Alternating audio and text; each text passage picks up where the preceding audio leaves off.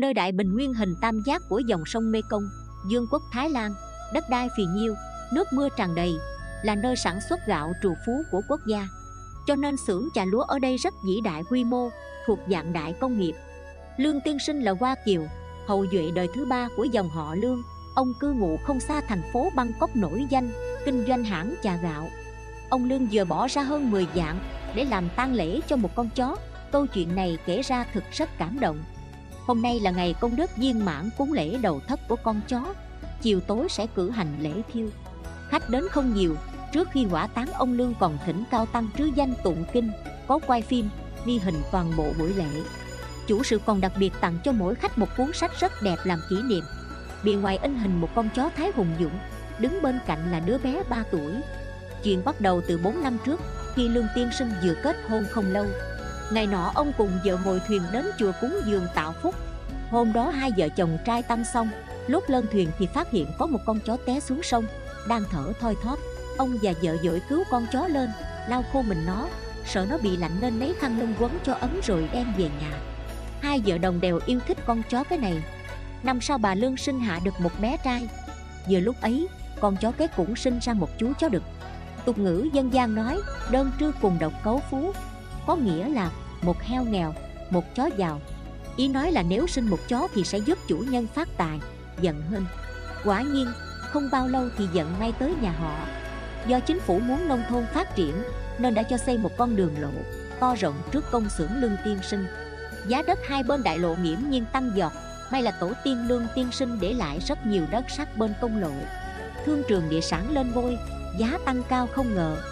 Ngoài ra, khi công lộ xây xong, giao thông càng tiện lợi, hãng xây gạo nhân đây làm ăn càng phất lên, cứ như diều gặp gió. Giận may đến bất ngờ như thế mọi người đều quy công về chú chó con. Ông Lương đặt tên nó là Hảo Giận và gọi thằng bé con mình là Tiểu Ba. Hảo Giận ngày một lớn, giao du thân thiết với với cậu chủ nhỏ đồng tuổi mình. Lúc Tiểu Ba chập chững tập đi Thì Hảo Giận nhẫn nại theo sát một bên nâng đỡ Cuốn quýt không rời như hình như bóng. Lương Tiên Sinh nói nó giống hệt như bảo mẫu vậy. Một buổi chiều nhá nhem tối, Công nhân xưởng xây cùng công nhân xưởng khác phát sinh ẩu đả tập thể. Mọi người không ai chú ý đến tiểu thiếu gia. Cậu bé mới 3 tuổi ưa chạy lung tung, Do bất cẩn nên té xuống sông. Nhìn thấy tiểu ba dãy dụa, Trong chớp mắt đã chìm xuống. Con hảo giận cả kinh, Nó bất chấp tất cả, Liều mạng nhảy xuống sông, Dùng lưng đội tiểu chủ lên, Tiểu ba liền ôm chặt con chó. Nhưng bờ sông dốc cao quá, Vô phương leo lên. Bốn chân hảo giận không ngừng bơi dưới nước Ráng sức đội tiểu chủ. Nhưng do đầu nó bị tiểu ba ôm chặt, Chỉ có thể lâu lâu hướng mũi lên trời thở. Khi hai vợ chồng ông Lương phát hiện cô gái giúp việc, Họ thuê chăm sóc tiểu ba cũng đang dí mũi vào đám người gây lộn Thì họ dội vàng hỏi, cậu chủ đâu? Mọi người mới túa ra đi khắp nơi kiếm tìm, Kịp thời phát hiện tiểu ba và hảo giận đang ở dưới sông. Lương tiên sinh dội nhảy xuống nước, Bồng tiểu ba lên trước, Sau đó vớt hảo giận lên. Lúc này thể lực hảo giận không còn chống chọi được nữa, Nên chìm xuống. Lương tiên sinh sáng sức cứu và bồng được con chó cưng về nhà. Con trai ông đã thoát hiểm, Hảo giận cũng dần dần tỉnh lại. Hảo giận liều mình cứu tiểu chủ, Nghĩa cử này không những được chủ nhân cưng yêu bội phần, Mà láng giềng đều ngưỡng mộ ca ngợi. Nhưng con Hảo giận không giống người, Không gì được sủng ái mà sinh kiêu ngạo, Nó vẫn như xưa, Luôn theo sát quấn quýt bên tiểu chủ. Đang lúc mọi người nhiệt liệt bàn về nghĩa cử cứu tiểu chủ của con chó Thì sự tình bất khả tư nghị phát sinh Nguyên là cô tớ gái chăm sóc tiểu ba còn trẻ ham chơi nên bị chủ sai đi lau chùi nhà vệ sinh và tạm thời giao công việc bảo mẫu này cho một bà lớn tuổi, chính chắn hơn lo liệu.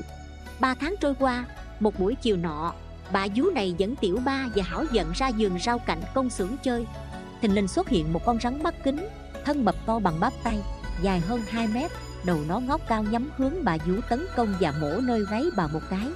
Té ra con rắn này đang ấp trứng, mà các bà mẹ động vật trong thời kỳ hậu sản tính rất hung dữ, luôn sẵn sàng tấn công vì đó là thiên tính bảo vệ con của tình mẫu tử. Rắn mẹ cắn bà vú xong rồi thì quay sang tiểu ba bắt đầu cuộc công kích. Lúc này con hảo giận thông minh đang đứng cạnh tiểu ba thấy tình thế nguy hiểm nó lập tức nhảy lên đứng chặn trước tiểu ba đúng vào lúc con rắn phóng tới mổ cắn và hảo giận đã lãnh thay cố mổ đó. Dù bị thương, nhưng con chó vẫn ráng cắn vào đuôi con độc xà, hai bên quần thảo kịch liệt trên đất. Trong lúc này bà vú chỉ kêu được một tiếng, cứu mạng thì nọc độc phát tán, bà té xuống. Bé tiểu ba ngây thơ không biết sợ chi, Cứ đứng đó nhìn con rắn và chó đấu nhau. Khi công nhân và lương tiên sinh chạy đến Thì mặt bà vú đã chuyển sắc đen không còn nói được nữa. Hảo giận cũng bị nọc chạy vào tim, Mắt nó chảy máu tươi, Mất hết sức lực. Nhưng nó vẫn cắn chặt đuôi rắn, Nhất quyết không nhả. Mọi người đập chết con độc xà, Nhưng Hảo giận trúng độc quá nặng, Nó đưa mắt nhìn chủ lần cuối rồi tắt thở. Nước mắt ông Lương rơi như mưa, Ông cứ ôm con chó cưng trong lòng mãi. Mọi người lay tỉnh Lương tiên sinh, Nhắc rằng trên mình chó có độc. Trong giây phút tống biệt, Ông Lương nghẹn ngào dặn dò mọi người Phải dùng nghi thức cực kỳ trang nghiêm Để tổ chức ma chay cho con hảo giận trung nghĩa. Và tang lễ này được cử hành suốt 7 ngày 7 đêm. Long trọng chưa từng có đối với một con chó. Tang lễ hoàn tất, Mọi người đều bị tấm lòng trung nghĩa của con chó làm cảm động. Ai cũng tán thán rằng, Nhờ vợ chồng ông Lương 4 năm trước cứu chó, Nên ngày nay mới chiêu được thiện báo. Có thể thấy con người và loài vật có thể sống chung bầu bạn hài hòa, Cùng hỗ tương cứu hộ, Thân thiết như tay chân. Vì vậy, con người không nên ngược đãi chó, Càng không nên sát hại, Ăn thịt nó giả mang. Câu chuyện đến đây là hết. Cảm ơn các bạn đã chú ý theo dõi. Nhớ follow kênh mình để được nghe những câu chuyện Phật giáo ý nghĩa mỗi ngày nhé.